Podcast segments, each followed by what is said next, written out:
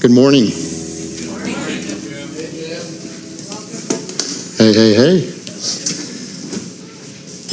For those of you who may not have been here last week, last week was my first week back. It's good to be back. Um, I guess I missed you guys some. Didn't sound like it. No, but the Lord really blessed. Got a chance to do a lot of fun things with, uh, especially my family, and uh, it was very refreshing. But uh, it really is good to be back. Um, quite often on Sundays, we try to uh, have a portion of our Sunday devoted to um, mission that God has us on. Sam asked if I would share this, so um, I had been gone for seven weeks, and I hadn't had a chance to be part of the uh, Manchester Care uh, Center. And uh, thank you to Bruce and to Greg and to Stephanie and to Stacy who kept that ministry going, not only there, but also at Town and Country, where we had started uh, some work there as well. And so um, the first week back uh, was all kind of new. They were meeting in a new room, a conference room, and got a chance to. Um, visit with about five of the residents. Uh, many of them we knew from past, but there was one lady named Sally who was it was her first time.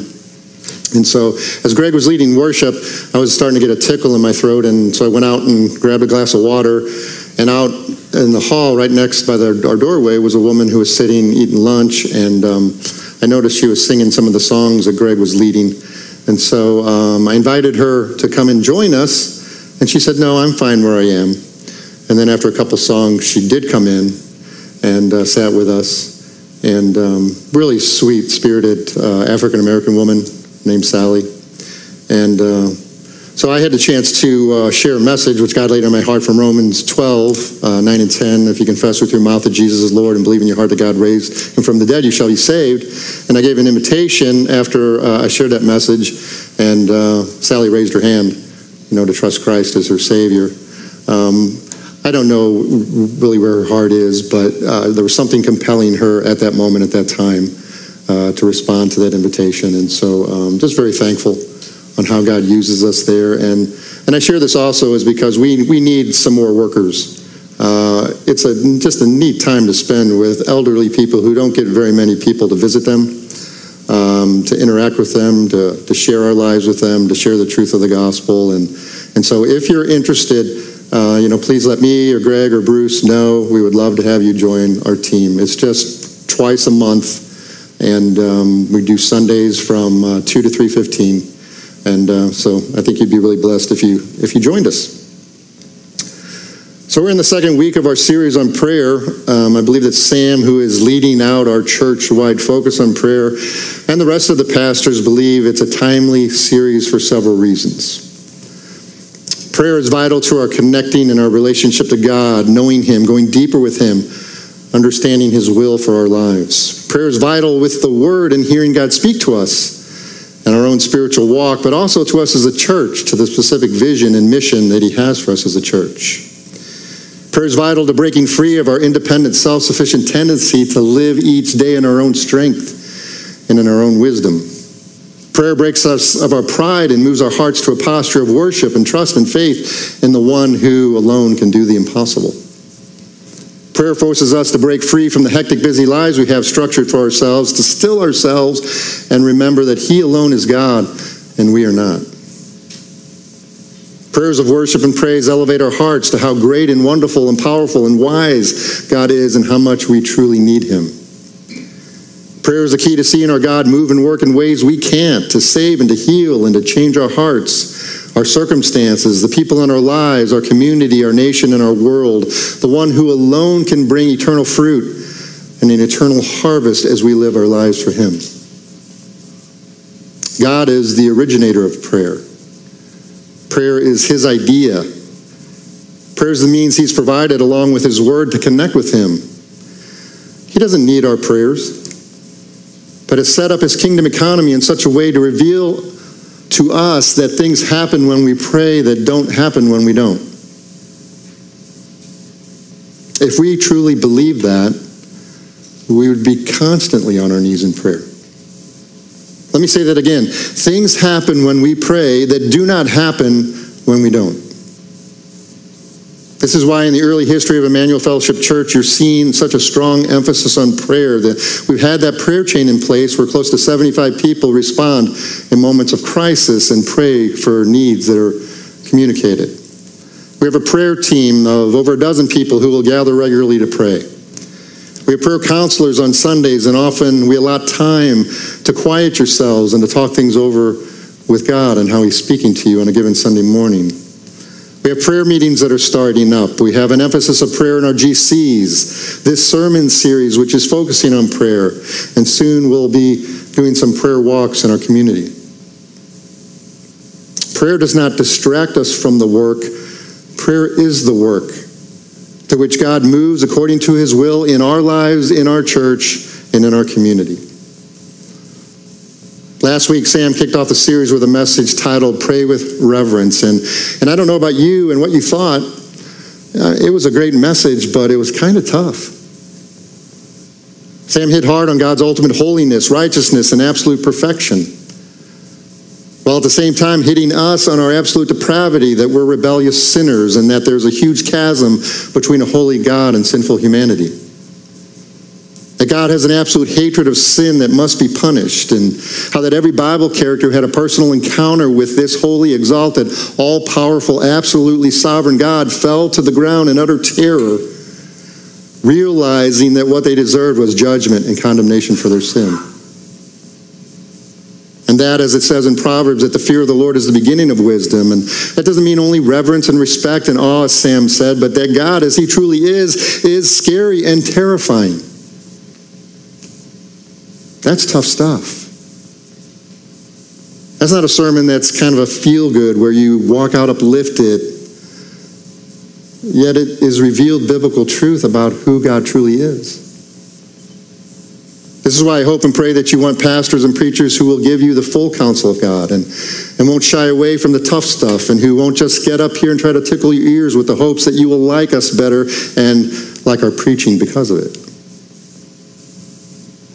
We need to know the full character of God, who He is, not just the stuff we like to focus on. I mean, I love hearing over and over again about God's love and God's grace and God's mercy and God's forgiveness. But if that's all I knew about him, then I'd have a distorted image of him and I'd be worshiping a God who doesn't exist. Worship is not worshiping part of God or ignoring the attributes of God that make us uneasy. There's not one Old Testament God and another New Testament God. Worship is exalting all of God and remembering that He is immutable, that He is and always will be the way the Scriptures declare our God to be the same yesterday, today, and forever. It's only as we grow in our knowledge of Him and see Him as He truly is do we grow to understand just how wide the chasm is between Him and us and how desperate we are for His grace, His love, His mercy, and forgiveness. And it's this understanding that draws us to our knees in prayer. If all you knew that uh, was that God was worthy to be feared, that He was perfect and holy and exalted and otherworldly, you would be reluctant to come to Him for you would believe he was so exalted that he was unapproachable. And if all you knew that God was loving, merciful, gracious, and forgiving, you would tend to take him for granted and not see your need to come to him. Probably see him more as a Santa Claus God or a doting grandfather God or a vending machine in the sky God, and you'd only come to him when you wanted your needs met. And I personally believe that these beliefs about God, to the exclusion of his holiness and hatred of sin, are more and more common in American Christianity as the pulpits increasingly promote prosperity and self help. We need to know how serious our God is about sin, rebellion, idolatry, immorality, and rejection of Him. And isn't the cross proof of this? His wrath was poured out on Jesus as He hung on that cross. His punishment for our sin is what killed Jesus in the end. And that's just how big a deal our sin is to a holy God. He refuses to turn a blind eye to it. Sin must be punished. But there is another side to the cross, isn't there? God's intense love for you and I, his eternal desire to win us back to himself, to offer us his mercy and forgiveness, and the grace of his salvation through the death, burial, and resurrection of Jesus Christ. He loves and wants you so much that he willingly chose to take the punishment for your sin in your place. In Jesus Christ, his cross bridges the chasm between a holy God and a sinful human being. And make no mistake of it, it, it is the only bridge. There is no other. This morning, I want you to remember Sam's message last week about praying with reverence and wed it together with this morning's message, asking God to deepen your knowledge of Him and to dispel any distorted images of God you may have. So let's pray.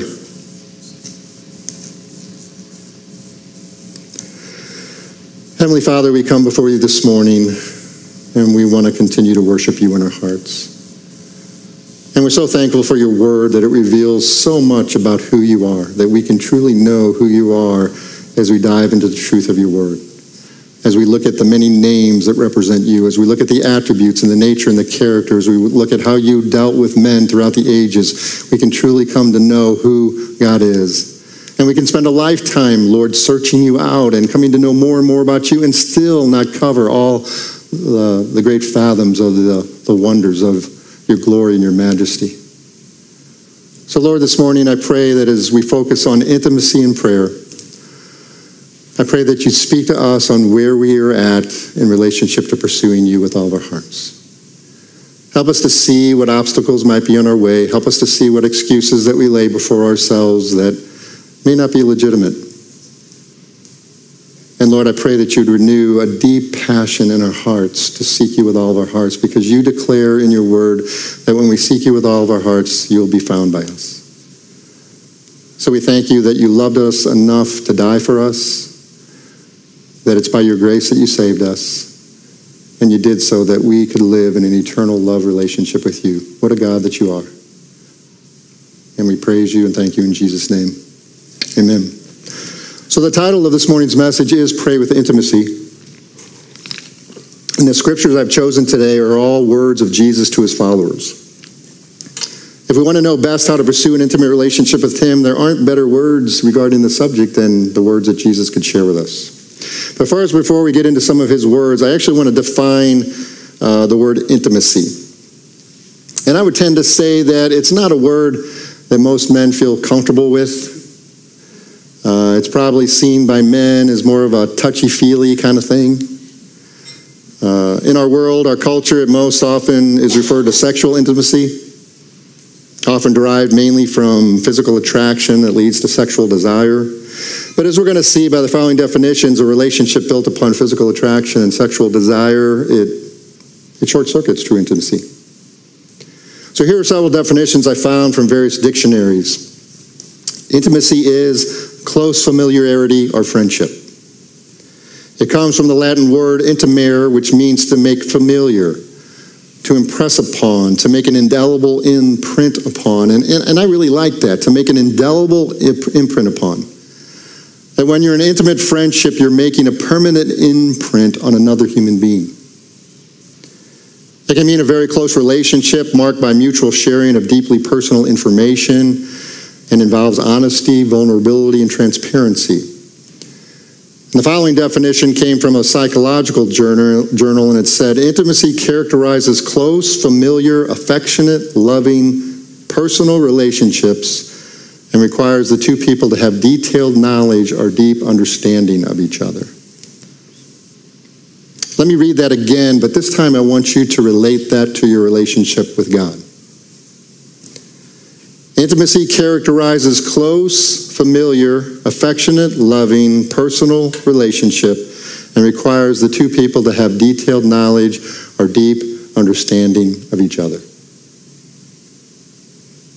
This reminded me of Jesus' definition of eternal life. Turn in your Bibles to John 17, and I want to read verses 1 through 5.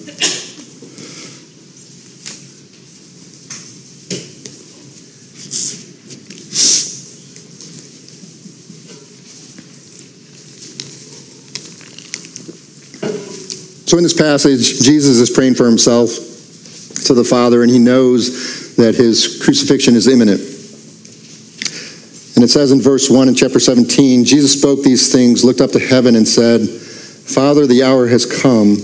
Glorify your Son, so that the Son may glorify you, Like I said, Jesus knows that the hour is near, that his crucifixion is imminent, and he's asking the Father that through this mission, glorify me as I take on the cross so that you may be glorified. Since you gave him authority over all flesh so that he may give eternal life to everyone you have given him. This is eternal life, that they may know you, the only true God, and the one you have sent, Jesus Christ. I have glorified you on the earth by completing the work you gave me to do. Now, Father, glorify me in your presence with that glory I had with you before the world existed. And so Jesus is speaking to the Father. His mission is coming to near to an end. He's about to go to the, to the cross to be crucified for our sins. He's lived 33 years a perfect, sinless life. He's taken on every mission that the Lord placed before him. He lived perfectly in the Father's will. Uh, he taught uh, wonderful things about heaven and eternal life and, and God the Father. Uh, he performed miracles, and he's saying, I've completed everything you've asked me to do, Lord. Now glorify me through the cross and glorify yourself. And he says, Glorify me in your presence with that glory I had with you before the world existed. And, and it's speaking of his eternity, his eternality. Uh, he says, The glory that I had with you before the world was even existed.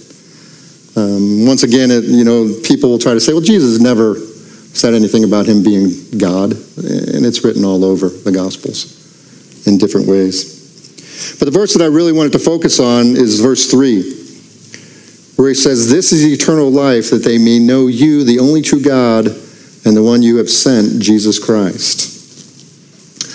You see, often when it comes to eternal life or salvation, I think people think that it's just about getting saved and going to heaven.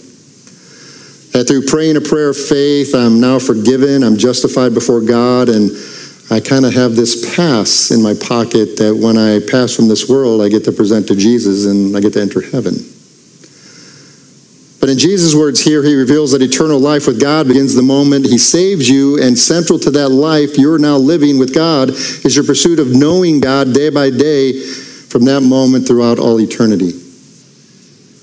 Eternal life is not about only being saved, but about a lifelong pursuit to know God. I've told you this before. The word know John uses here in the Greek language is similar to the word Moses uses when he wrote Genesis 4:1. And in Hebrew, it is the word yada. Listen to the three different versions of Genesis 4:1 and the words that come up that are similar here of what John's using in reference to knowing God. The New King James Version says Adam knew his wife Eve, and she gave birth to a son. The NIV says Adam lay with his wife Eve, and she became pregnant and gave birth. And the CSB says the man was intimate with his wife Eve, and she conceived and gave birth. That word yada, that word know in the Hebrew means life giving intimacy, and it's similar to the word that John uses, know, as in knowing God. It becomes an intimacy that gives life.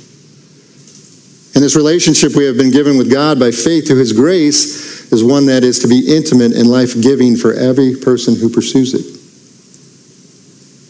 Your pursuit of God is to be the essence of the Christian life, it's to be your primary pursuit. You see, God created you for relationship. It's why He made you in His image and likeness. God saved you for relationship. It's why Jesus shed His blood for your forgiveness. God provided His Word with the Holy Spirit as our guide and prayer with Jesus as our high priest so that we could daily connect with Him in relationship. God continues to forgive us when we sin so that we can continue to walk with Him in the light as He is in the light.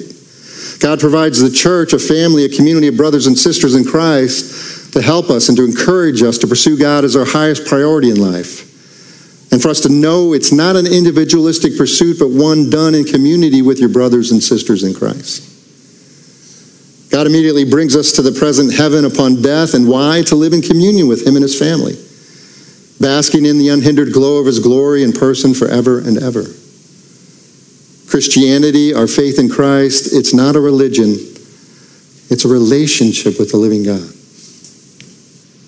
People, it's not that we have to spend time with God. We don't have to treat this as some duty or obligation. It's not even that we need to spend time with God. It's that we get to spend time with God. Think about this for a moment. If you were born again, you have a relationship that Jesus actually says is a friendship with the living God. The eternal God with no beginning and no end. The triune God, three persons and yet one God. The God who sovereignly rules over the universe. The creator of the heavens and the earth the one who upholds all things by the power of his will, who holds the moon and the stars and the planets and the sun in place, who keeps the earth in perfect distance and orbit around the sun and keeps it perfectly tilted on its axis, the one who is all wise and knows all things, the one who provides oxygen to breathe, shelter over your head, water to drink, and food on the table. The one who is always faithful to his word and keeps every promise that he ever made, the one who came on a rescue mission for you, who died and shed his blood for your sin, who took the punishment you deserve in your place, the one who saved you and forgave you of your sins and saved you from hell, who came into your life, lives in you, and walks through life with you, the God of grace and mercy, the one who loves you with an everlasting love, and you get to be in relationship with this God. Wow. Are you kidding me? If you're thinking up to this point we're not talking much about prayer, I guess you'd kind of be right.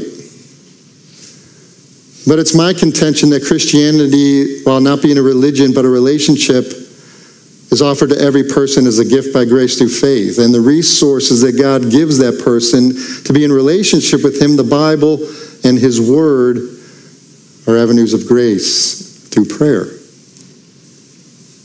The more we avail ourselves of these resources by using them in pursuit of deeper intimacy with God, the more we get to know Him. The more we know Him, the more we worship Him for who He really is, and our trust and our faith grows in Him. The more our faith and trust grows in Him, the greater our love increases for Him. The more we love Him, the greater our desire is to obey Him, and through our obedience, the greater and deeper is our experience of His presence in our lives. Your pursuit of God through the Word and prayer, both individually and corporately, is the essence of your life with God. Have you been living for the reason God created you and saved you? Let's take a uh, look at a couple more verses to see what else Jesus says about this. In John 14, 15, he says to his disciples, If you love me, you will obey what I command. And then in verse 21 in the same chapter, he says, He who has my commands and obeys them, he is the one who loves me. He who loves me will be loved by my Father, and I too will love him and show myself to him. And the key phrase here in that verse is, I will show myself to him. And, and what does he mean by that? He says, as we obey him, he will manifest his presence in our lives. You will experience his presence and his working in your life. So, what I see here, according to Jesus, that if you have an obedience problem, Jesus says you have a love problem. And if you have a love problem, it means you have a worship problem. You're worshiping something or someone other than God. Your affections, your pursuits, and priorities are elsewhere, and they're crowding out your passion for God. And it's likely why your prayer life is so tepid and inconsistent. Matthew 6:24 Jesus says no one can serve two masters. Since either he will hate the one and love the other or he will be devoted to one and despise the other you cannot serve both at the same time. And what Jesus is trying to tell us is that if we're worshiping something else in our life other than the one true God, if we have greater pursuits in our life than pursuing to know God in relationship, then ultimately that is the thing that we're in love more with, that we have a greater priority for that in our lives, and it's naturally going to crowd out what is our essence to be of our life and the priority of our life, which is to seek God and to know Him for who He truly is. And if you think about it, we always pursue what we value most in life. And if we're not really pursuing God through the word and prayer, then we see greater benefits and rewards and returns through the other things that we're choosing to replace Him. And currently, we don't really see the benefit in pursuing God through His word and prayer. What is in the way of you daily pursuing intimacy with God through the word and prayer.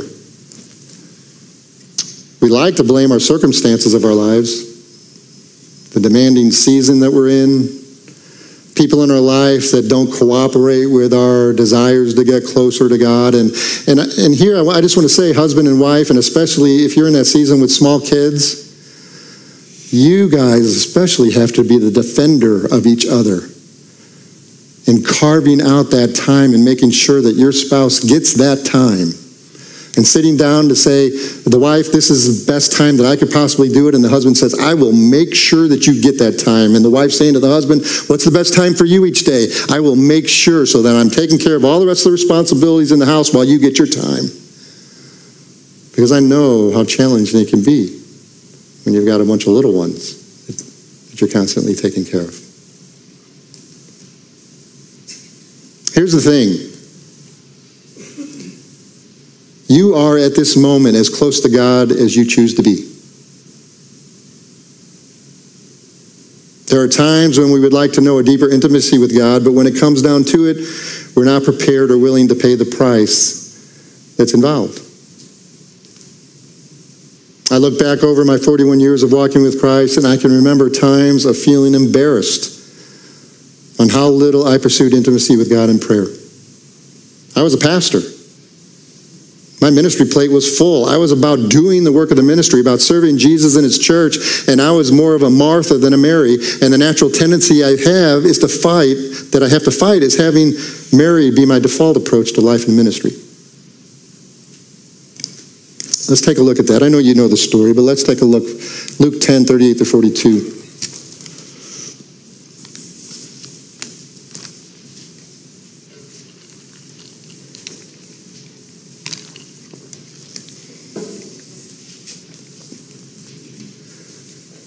Luke 10, starting in verse 38.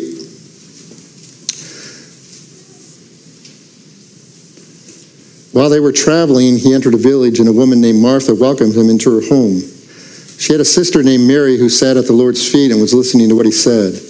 But Martha was distracted by her many tasks, and she came up and asked, Lord, don't you care that my sister has left me to serve alone? So tell her to give me a hand.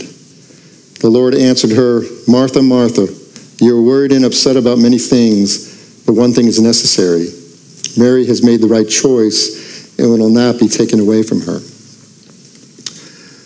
So Martha types tend to believe that she's getting a bad rap here, while Mary is let off the hook.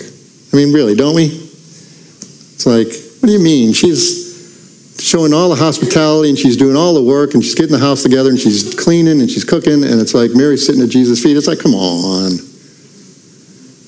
But look at the words and phrases that Jesus uses to describe Martha here. He says she's distracted. What he's saying is she's distracted from what's most important. He says she was worried and upset about many things. Boy, doesn't that describe life sometimes? Just day in and day out, worried and upset about all these things that are going on. And what this led to was she begrudged her sister. What was she begrudging her for? Because she was sitting at Jesus' feet. I wish I could do that, but I have all these things to do. That's in essence what Martha was feeling. And that's what happens in your heart when you try to serve your family or serve the church, when you have forsaken intimacy with Jesus. You begin to begrudge those things. You begin to maybe look at your spouse and say, they're not doing as much as I'm doing. Um, but Jesus says, Mary has made the right choice, and it will not be taken away from her. In the NIV, it says, Mary has chosen what is better. Please don't miss what Jesus is saying. Intimacy with Him is a choice, it's your personal choice. Jesus reveals to all of us Martha types that prayerless work is fruitless work. And we, we're not convinced of that you know, because we would change our approach if we really were. But that prayerless work is fruitless work applies to your work at home, how you actually work, your career. It applies to your ministry involvements. We all know Jesus' words in John 15, words that speak of intimacy with God. He says, If a person abides in me and I abide in him, that person will bear much fruit. Apart from me, you can do nothing. Now, either we're Christians and we're men and women of the word, and we believe what the word says, and we take Jesus exactly. He means what he says, and he says that apart from me, you can do nothing. Do you really believe that? I don't know, man. I, I just don't feel like praying and getting in the word, and I probably haven't been doing it much for months, but I still get a lot done. He says here that apart from me, you can do nothing. We either take Jesus at his word or we don't. So abide in me, what does that mean? Well, it means to remain in, it means to continue with, it means to stay near, it means to dwell with. It speaks of union, uh, similar to uh, two people being married, and, and we know that the picture of Christ as the bridegroom and the church as his bride is that kind of union. These words that are describe our relationship with Jesus reveal that it's much more than a fast food drive through quiet time we so often have. Then Jesus reveals that there's a significant difference in the life of the person who abides in him and the person who does not. He says, The person who abides in me, who dwells with me, who remains in me, who has this daily union with me, he says, will bear much fruit. And fruit in the scriptures is, is interchange of character and becoming more like Jesus and how we live in love, but it's also the fruit and the difference we're making in other people's lives because we're becoming more like Christ. But then he says, apart from not abiding in me, you, you really can't do anything. At least nothing of eternal value and worth. You may be doing a lot of things but he says it's not really going to bear eternal fruit. You may be doing a bunch of stuff like Martha was and serving Jesus, and you may be running around doing many things for Jesus at, at your home and, and at church, but Jesus warns apart from your daily connection with Him, it will have little to no eternal value. There will be no lasting fruit. Without intimacy with Christ, you and the things in your world, they just don't change a whole lot. While I was on my sabbatical towards the final weeks, I started reading this small little devotional book that was titled 21 Days of Deeper Prayer. And the author, Jim Maxim, titled Days 12, uh, Day 12 of Devotional, he questioned, Don't feel like praying? And in it, he gives three reasons for our lack of motivation to pray, and I want to share those with you. And the first reason he gives for not feeling like praying is the independence of the flesh. Prayerlessness is our declaration of independence. Our natural selves resist humble reliance on God and transparent intimacy with other believers, both which are germane to real prayer because when you're intimate in your relationship with God and others, you aren't living in hiding. There are times we don't come to God because we don't want to hear what He thinks about how we're living or the choices we're making or the bad attitudes that are in our hearts. So we keep our distance. The second reason he gives is the relentless attack of the enemy. And he says, No one is a firmer believer in the power of prayer than the devil. Not that he practices it, but that he suffers from it. He knows his kingdom will be damaged when we begin to lift our hearts to God in prayer. And remember, the things that the devil uses you in your life to try to get you to not go to him is noise and busyness and crowds. He uses those to distract you from intimacy with God. And that leads us to number three, where it says the busyness of our modern lives. That busyness destroys relationships and is why you quite often feel hectic and frazzled and hassled. I'm convinced the busyness is a breeding ground of self sufficiency and lures us into a deceptive life pattern that concludes we can conduct our Christian life by our own efforts rather than a humble and heartfelt abiding in Christ through prayer. You know, we launched our St. Charles County GC this past Thursday. And Wendy Tennell shared something with the group, and since they're out of town, I asked if I could share it with you all, and she said, Yeah, go ahead. I want you to listen closely to her words. I think many of you will be able to relate to the words that she shared with us. And she said, I was praying for a long time concerning change in my life that made no sense to me. Frustration over my circumstances, anger with myself and others, feeling unable to discipline myself to be faithful in prayer and Bible study, and to order my life properly. I did not feel at home in Christ. Gradually, as God helped me to release my anger, He healed my heart, but I felt like I was unlikely to be able to get back to an intimate relationship with my Lord. One night I woke at 2:30 in the morning, felt like I should pray, but again was feeling reluctant until in my thoughts I felt like God said, "Just get up, get on your knees and read Jude." And she says, Jude? Why in the world would I read Jude? I don't want to read Jude. But instead of giving in to her feelings, she obeyed, pulled herself out of bed, got on her knees, opened her Bible to the book of Jude, and read. And this is how she believes God spoke to her through it. Verse 1 was as if God was calling out specifically to me. Through verse 2, God spoke a blessing over my life. The remainder of Jude's letter reminded me what was there waiting for me if I chose to seek him and what awaits those who place their trust in him. Jesus taught his disciples in John 10, he says, My sheep follow me because they know my voice. Wendy has been a woman of faith for many years, and like all of us, we have those seasons that seem dry and seem difficult to muster up the feelings and discipline to pursue God. And yet she had developed enough of an intimacy over the years with God to be able to hear and respond to what she believed was his still small voice speaking intimately and personally to her and drawing her back to renewed intimacy with him.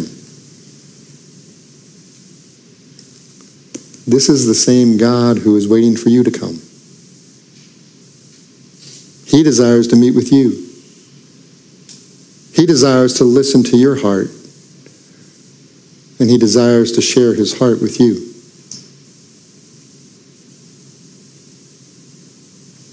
Close the message this morning, the reason why I pulled out a book, a 21 day devotional book on prayer, was because I felt a desire to grow in my intimacy with Jesus. It's also why I've made a commitment each day over the last nine months as I read through the Bible in 2023 not to get out of bed until I've read my Bible quieted myself to reflect on what God is saying and to spend time in prayer. I've never done that before in my life. And I've walked with Jesus for 41 years. And somehow, through the power of the Holy Spirit, He's given me the discipline where over almost 275 days, I maybe have only missed 10 days of not getting out of bed until I open that Bible where I've stopped from the day before, continue reading, ask God to speak to me, reveal Himself to me through what I'm reading, and go to Him in prayer. To close this morning, I want to share the second part of Jim Maxim's devotional for day 12 because he finishes the day by sharing what he believes are three vital ingredients for breaking through your reluctance to pray.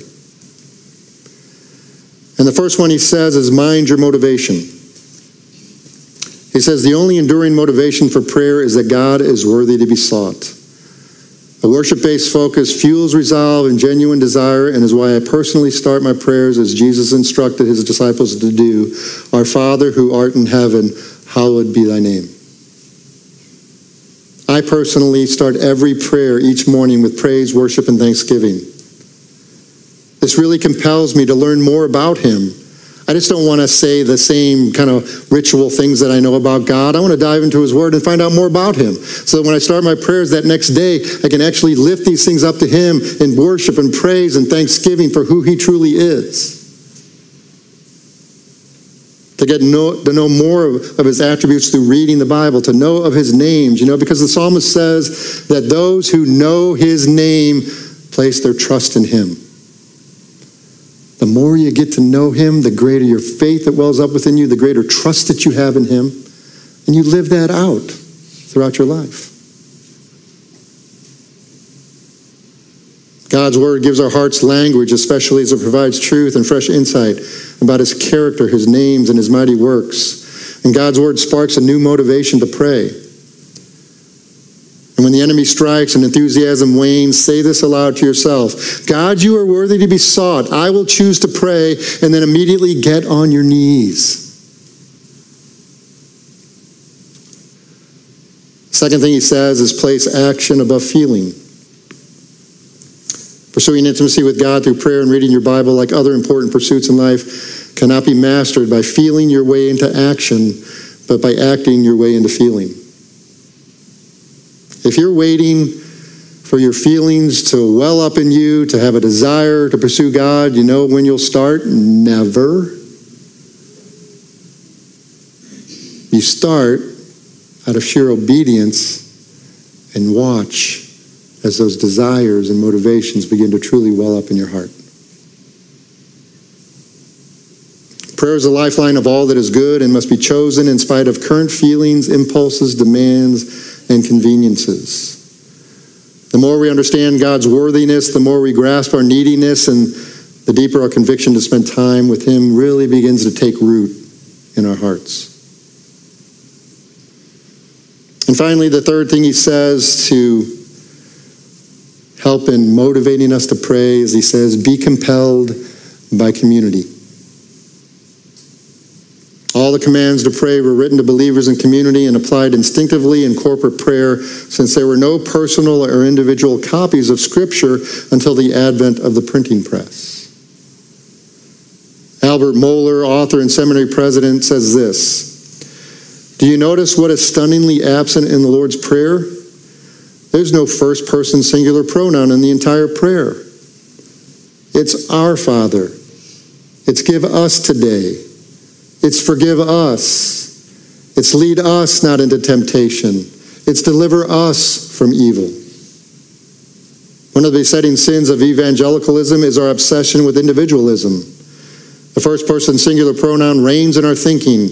We tend to think about nearly everything, including the truths of God's word, only as they relate to me.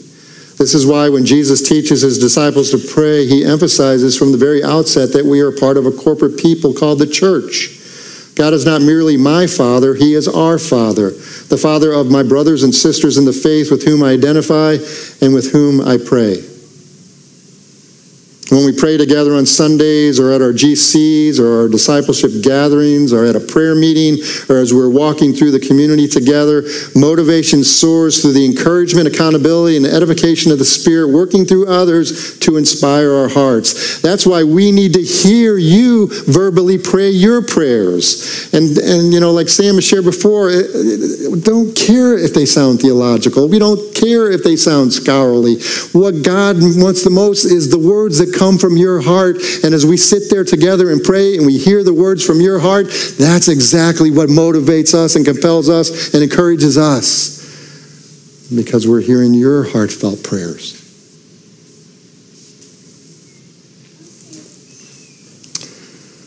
So we're going to have a, a little time if the band when it comes back want to come back up.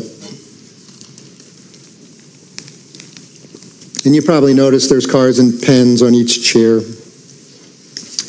I really enjoyed that exercise last week, and I hope that it is meaningful to you again today. But I just want you to spend some time in writing a prayer of honesty out to God on where you're at in pursuing intimacy with Him. Don't worry about who's sitting next to you or anybody else seeing your writing have some honest time as if what you're writing is your actual prayer to God. God, this I know this is where I am with you. God, this is what I desire, and I don't feel the emotions, and my life seems to be all pressed against me as an obstacle to pursuing you. But Lord, even if I can't say I want it, help me to want it. Because I want to know you. I want to have a faith and trust in you. I want to be able to spend every day communing with you. Go, let's go ahead and take that time right now.